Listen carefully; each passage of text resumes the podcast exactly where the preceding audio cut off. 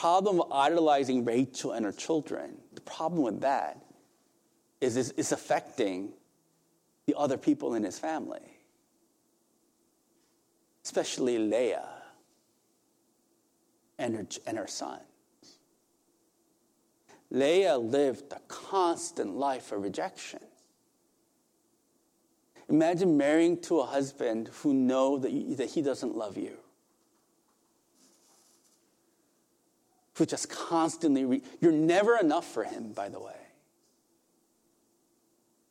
And therefore, the sons that are born from Leah is never enough for him, for Jacob.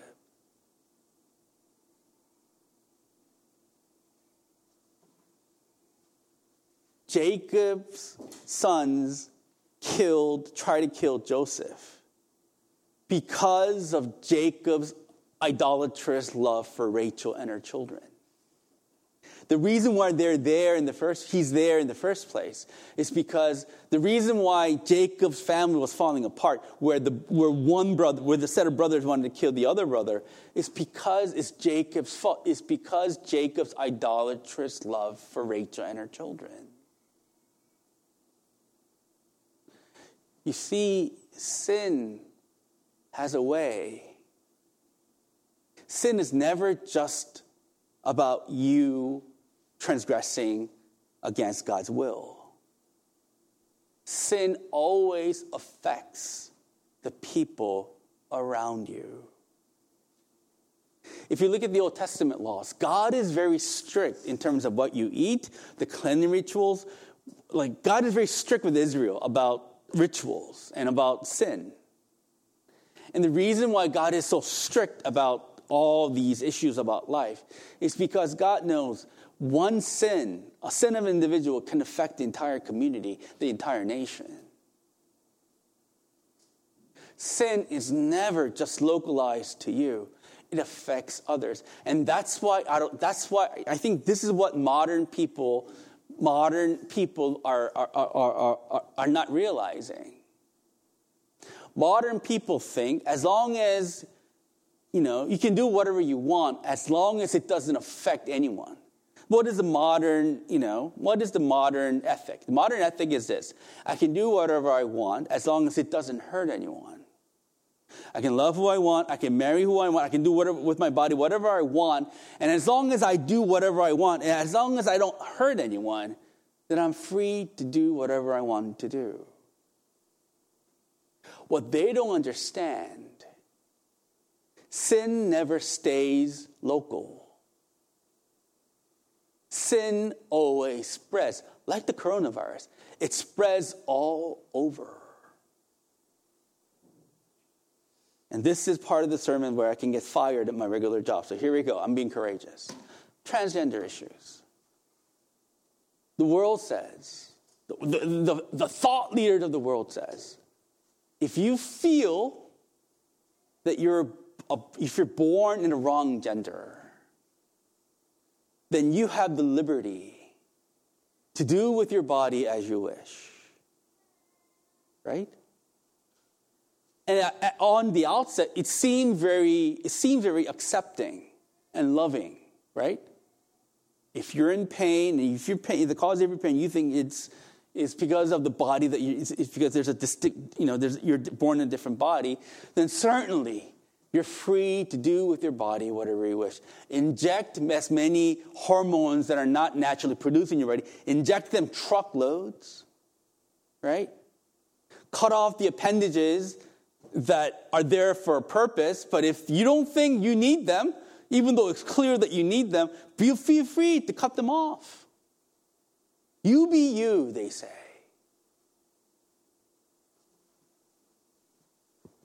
But the problem is this that mentality is affecting thousands of young women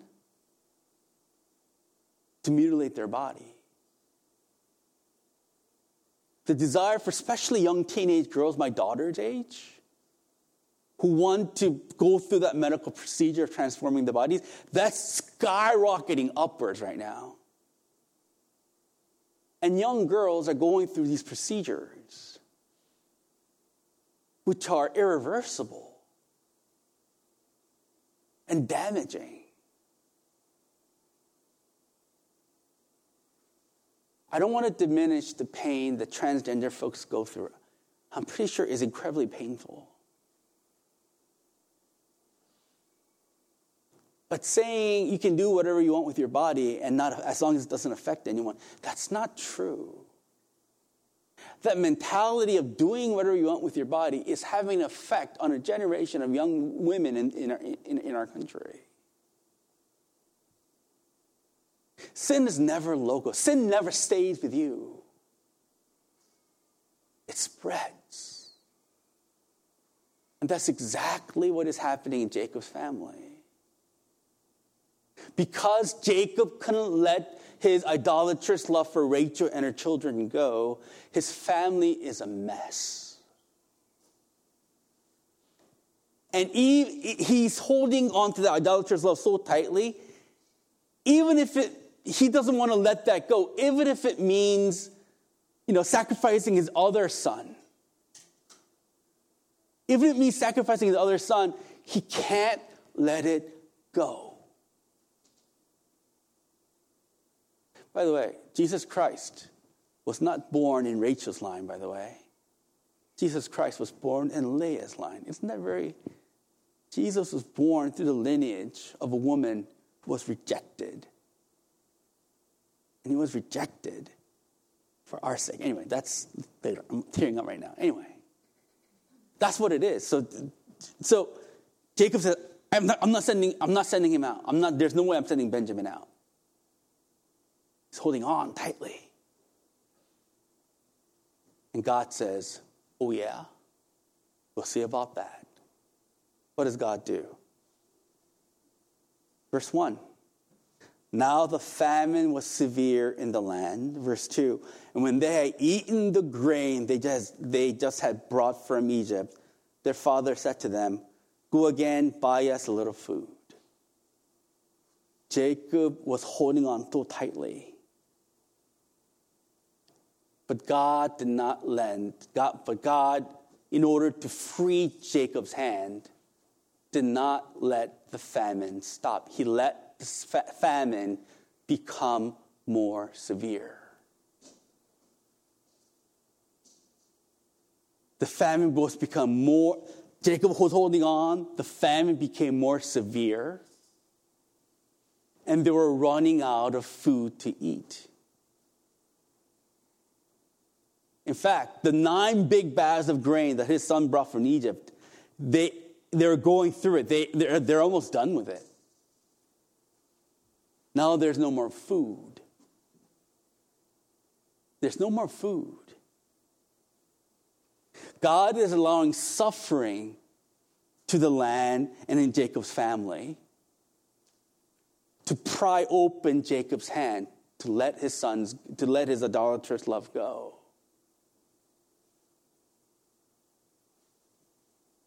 One of the main reasons why God allowed the famine it is to heal Jacob by letting Jacob let go of his idolatrous love.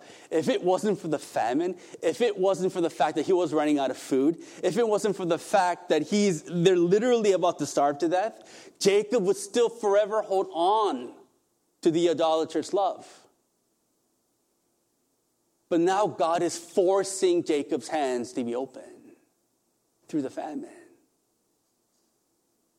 My dear friends, all of us is holding on to things that we shouldn't hold on, hold on to, and that's true. But if He loves you, God is going to introduce suffering to you so that he can let so that you can let go. One of the main reasons of why God is allowing suffering in your life it is so that you will let go things that you should let go so that you can live. Jacob's family was dying because he was holding on to the, the idolatrous love. The only way that family will be healed is, is if Jacob is, is, is when, if Jacob lets go. He needs to let go. And because God knows this, famine, depletion of food is introduced to his family. It seems very mean. It seems very unloving for God to do this. Right?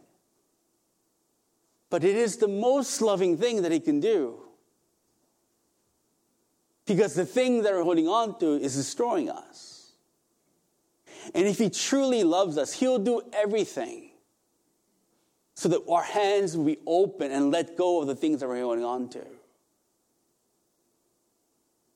When we let go of these things, God becomes God, our, our empty hands becomes filled with, with, with, with God. And when we start, when our empty hands start to grasp hold of God rather than the idols, it is then we will live. Listen, my friends, my dear friends, I'm an old man, 51 years old as of Friday. Don't look it, don't feel it, but evidently I am. The, the, the, the problem of being, the, the benefit of being 51, right? I should get a tattoo, 51. It, you see a lot of suffering in my day. I see a lot of suffering in my day. And all the suffering that has come, all the suffering that I go through have this in common. God is introducing these sufferings because I was holding on to things that I shouldn't be holding on to. And suffering comes when God takes these things away that I hold on, held on to. Whether it is my, my, my, my, idolatry about um, security of my job, whether it is idolatry of the security of my family, whatever idolatry that I thought that I had, God removes them. And when He removes them, it is very painful. But I'm telling you, when He removes them, he fills that empty space with himself. And when he fills that empty space with himself, I get to know who God is. And when I get to know who God is, I, I start to become a changed man. I am a better pastor. I am a better preacher. I am a better father. I'm a better lawyer because of it. When I let go of these things that destroy, when God fills it, the people around me start to benefit. You start to benefit. When I hold on to things, people around me suffer. When I let go and when God fills its place, it benefits others. That's why God pries open our hands. Guys, if you're holding on to unforgiveness and bitterness, I am so sorry. You are an agent of cancer in your family. If you're holding on to unforgiveness and sin, my friends, dear friend, understand you are an agent of destruction. But when God takes these things away, it may hurt like a son of a gun, I'll be honest. But He replaces it with, him, with Himself and you'll be better for it, my dear friend.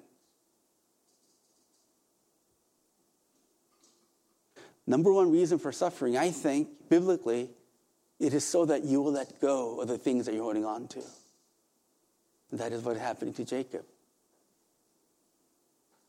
Jacob's God forced Jacob's hand. Jacob didn't have any food. So Jacob tells his sons, Sons, go back to Egypt, buy some food there. But Judah, his son, says, But father, remember what the man said. The man said, The only way they will sell, they will, they'll, he will sell me more, more food is if, Fifth Benjamin comes with us. Remember, Benjamin needs to go with us. We will only go if you promise to send Benjamin with us. If you don't agree to send Benjamin with us, we're not, we ain't going nowhere. Verse 6, Jacob, Jacob says, Why did you treat me so badly as to tell the man that you had another brother? What is Jacob doing?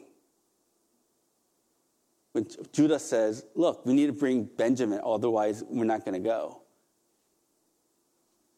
Jacob got mad and says, He starts blaming his children. Why did you do this? Why did you tell the man that you had another brother? Why did you do that, you crazy people? Notice Jacob's response. when stress comes, when pressure comes, when God is taking things away, when God is slowly opening up his hand, Jacob becomes bitter and he starts to blame his sons. In that moment, Jacob doesn't understand that there is a reason why God is allowing the famine to happen. There's a reason why God is allowing him to risk Benjamin. There's a reason why God is allowing these things to happen. There is a reason why God is allowing these things to happen. But in this particular moment, Jacob doesn't realize it because all he could focus on is losing the thing that he loved the most. Guys, that is our response. When bad things happen to us, when we lose things, when, when, when we think we're in jeopardy, when God doesn't seem to be answering our prayers, we get mad. We're like Jacob. Why is God doing this? Or we project our aggression toward our spouse. Why do why why why? We get angry. We don't see, nor are we willing to see, that there's a reason why God is allowing this in the first place. Guys, when, when you suffer, and you will suffer, when God takes things away from you, it is a very human response to, to freak out and get angry, and it is. But after the initial emotions come down, when you suffer, you need to ask yourself and ask God what is the purpose of the suffering? You got to know that there's a purpose to this suffering. And you, you need the humility to ask God, God, I don't know why this is happening, but I trust that you're letting these things happen. Even though I can't see it right now why this is happening, please show me why this is happening. When bad things happen to you, it is a gift from God. That's what John Piper says. When John Piper had colon cancer, he says, Hallelujah, God is giving me this as a gift suffering, treat it as God's gift to you, and seek God's will within that suffering. Do you understand? God is the sovereign, omnipotent, omnipresent, almighty God. There's nothing that is happening in your life that is a freak accident. Everything is organized, everything is purposeful. Everything, there is a mind, the will behind it. There is. We are just limited beings who cannot comprehend that. But it doesn't mean there isn't a purpose behind that. You need to tr- know that there is a purpose behind it. And be humble enough to seek God. God, why and why am I suffering like this? When you walk with God in the midst of your suffering, I promise you, you're going to start seeing why you need to go through these things. Jacob, at this particular moment, is not doing it. He's blaming his son. Stop blaming others. When catastrophe? How do you pronounce that word? Catastrophe. When catastrophe happens, ask. Say, Lord, this is you're doing. And there must be something. I don't know what it is, but show me. Daily, show me. And He will. When Jacob says, Why are you doing this to me? I love Judah's response. Judah says, We didn't know he was going to ask us to send Benjamin with us. We didn't know. The man just asked us questions about who you are. The man just asked questions about our family. We had no idea that he's going to ask Benjamin to come with us. I had no idea. That's the Judah's response. That's what Judah's responds. Fair, right, Sean? Sean think that's fair. In verse 8, Judah says, Father, even though I don't know, verse 8, Judah says, Send the boy with me and I will arise and go, that we may live and not die. We and you and also our little ones. Verse 8 is a loaded verse. It seems like an isolated verse, but it's a loaded verse, verse 8. Because it is in verse 8 we can see Jacob starts to change. Let's see what Judah says. The first thing that Judah said was this Father, I know it's hard for you, but, if, but give me Benjamin, and I promise you, I'm going to bring him back to you. It's not just, I promise, it, it, it, like, verse 9, I will pledge his safety. From my hand you shall require him.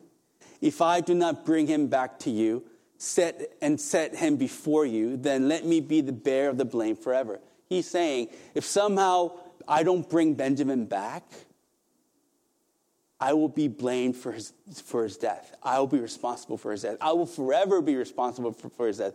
I, I'll promise you. This is a significant change for Judah because this Judah dude is not a nice man. He's not. This Judah dude is not a nice guy.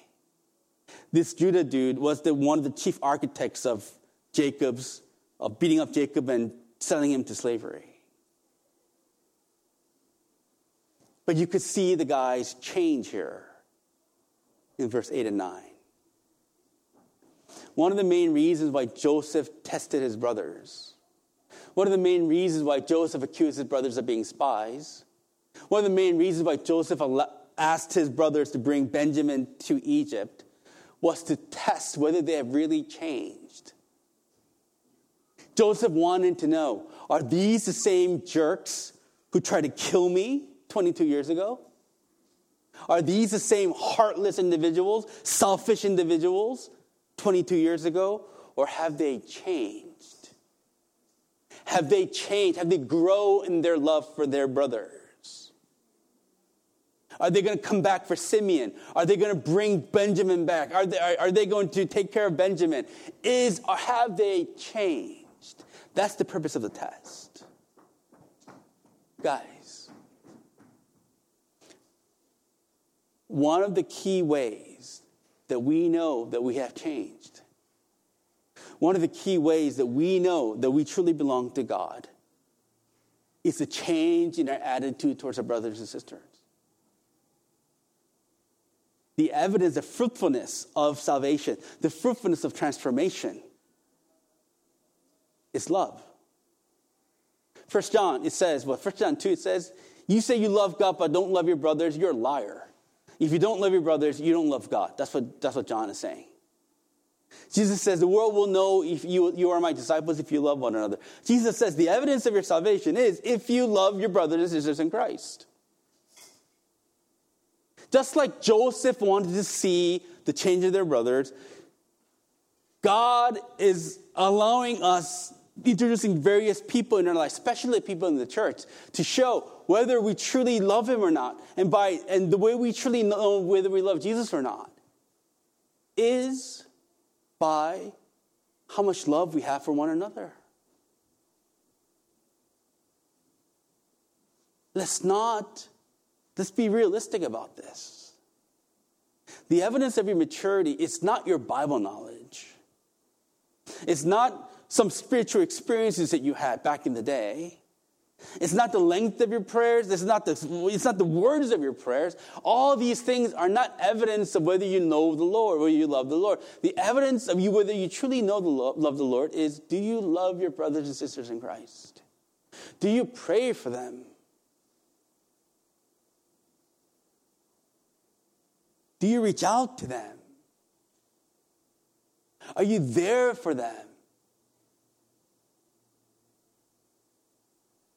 Look, what makes this my 51st birthday really special is my family showing their love for me. Evidently, my love language is gifts. I'm a sucker for gifts. My daughter bought me a Stormtrooper action figure, right? It's really cool. And it's meaningful because she made $100 last week by playing a violin somewhere, and the action figure costs like 40 bucks. So she spent 40% of her earnings to her, her good old dad. My son works his butt off at Giant. He spends his hard earned money to buy me a Jimmy Choo cologne, which I think is fantastic. It can't be cheap for him. And my wife sacrificing her money to buy me all these things. It makes me feel, it recharges me. We are to do similar things to each other. If you have no room for each other, then you have no room for Christ. That's what the Bible is saying. This is what Joseph wanted to see whether they've really changed. God wants us to see whether we really changed. Before it's too late, God wants us to see whether we really changed. And the way we know that we really change in faith is if we grow in our love for our brothers and sisters. That is it. If your Christianity is all about your experience, then you have the Christianity wrong. Second significance of this verse and we're almost done. Verse 8. Judah is saying, we need send Benjamin with us.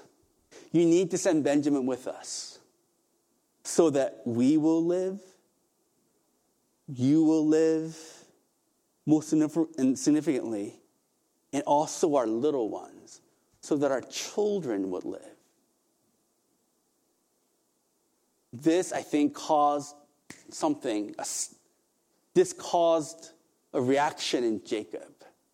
When Judah said, If you don't send Benjamin, then our children will die, this stirred something in Jacob. How do we know? We can see the way that Jacob's changed response in verse 13. For time's sake, I got to skip 10, 11, 12, but small leaders take, take care of it. Verse 13 Take also your brothers and arise and go again to the man. May God Almighty grant mercy before the man. When Judah said, Our sons will die, verse 14, Jacob says, That the God Almighty grant you mercy. Interesting. Our children will die. Jacob said, Take Benjamin and let the God Almighty give you mercy. What is the relationship? I'll tell you the relationship. The word God Almighty, right, in verse 14, it means, in Hebrew, it means El Shaddai, God El Shaddai. El Shaddai means God is the all powerful, all knowing, ever present God.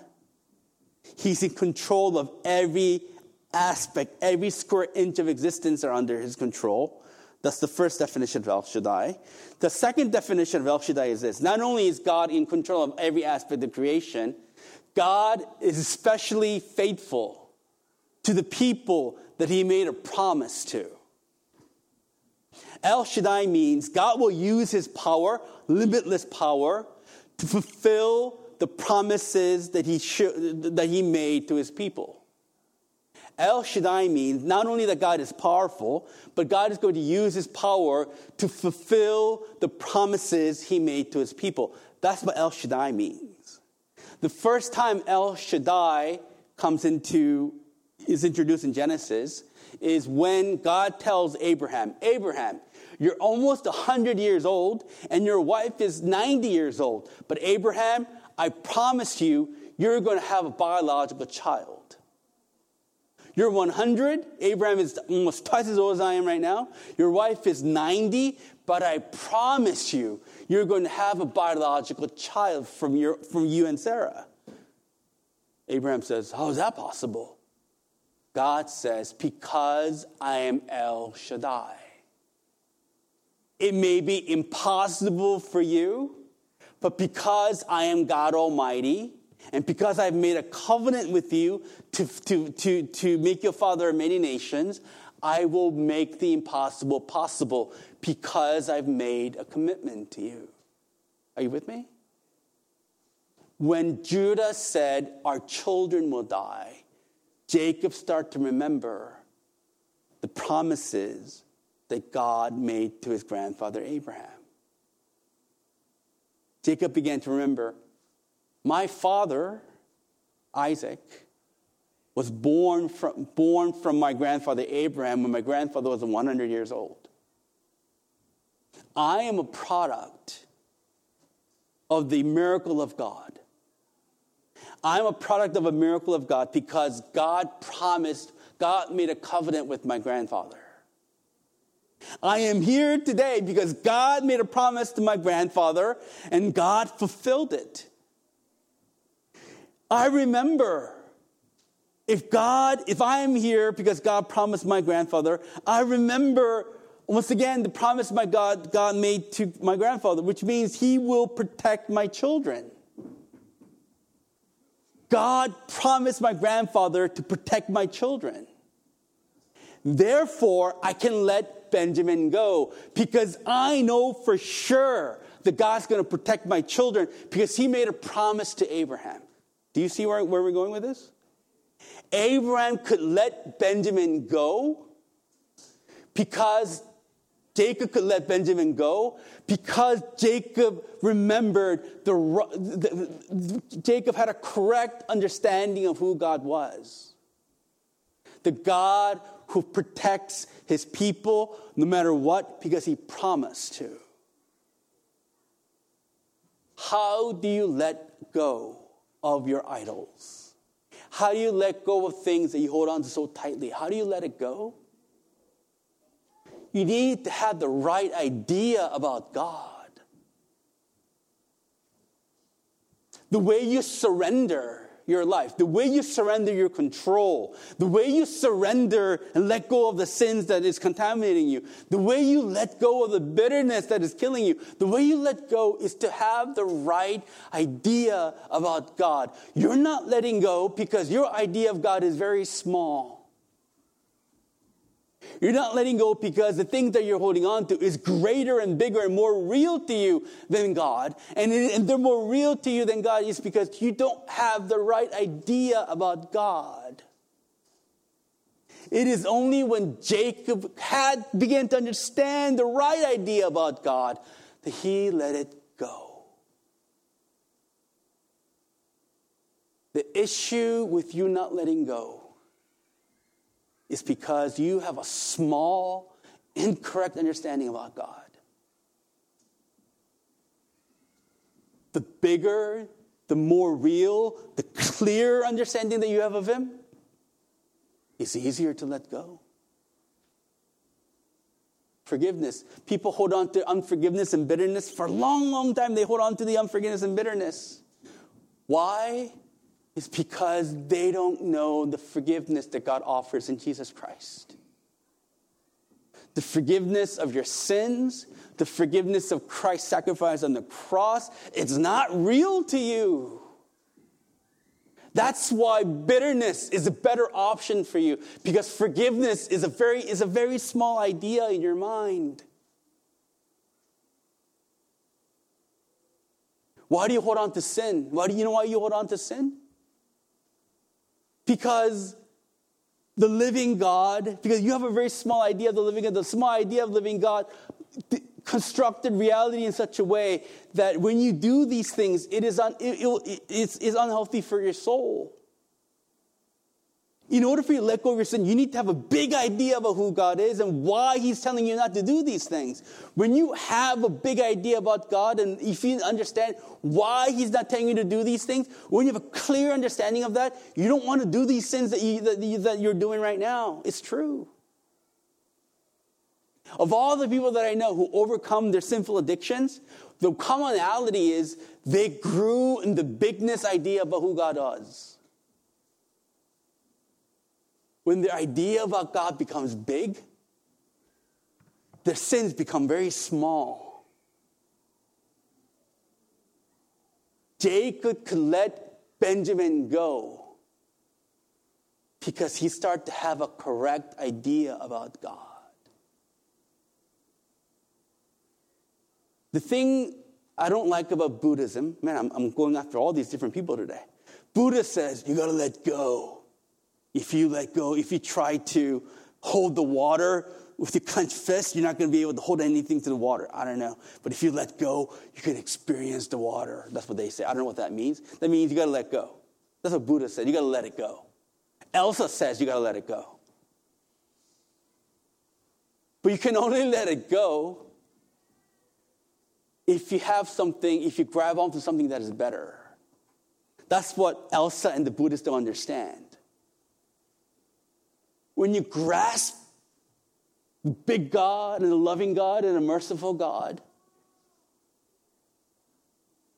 the thing that, that you're holding on to becomes really small. That's how you let things go. That's how you surrender. Does it make sense? God is calling you to experience Him every day. He is. He's calling you to fill your mind with the awesomeness of who He is. He really is. He's calling you to do that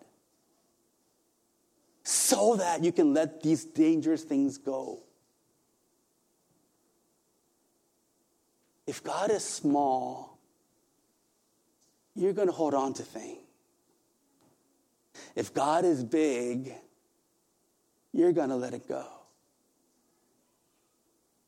How big is God to you? How real is He to you? I pray that He would be massive. I pray that He would be gargantuan. I pray that He would be huge to you. So that these petty things are destroying you, you let it go and you experience His life. Let us pray.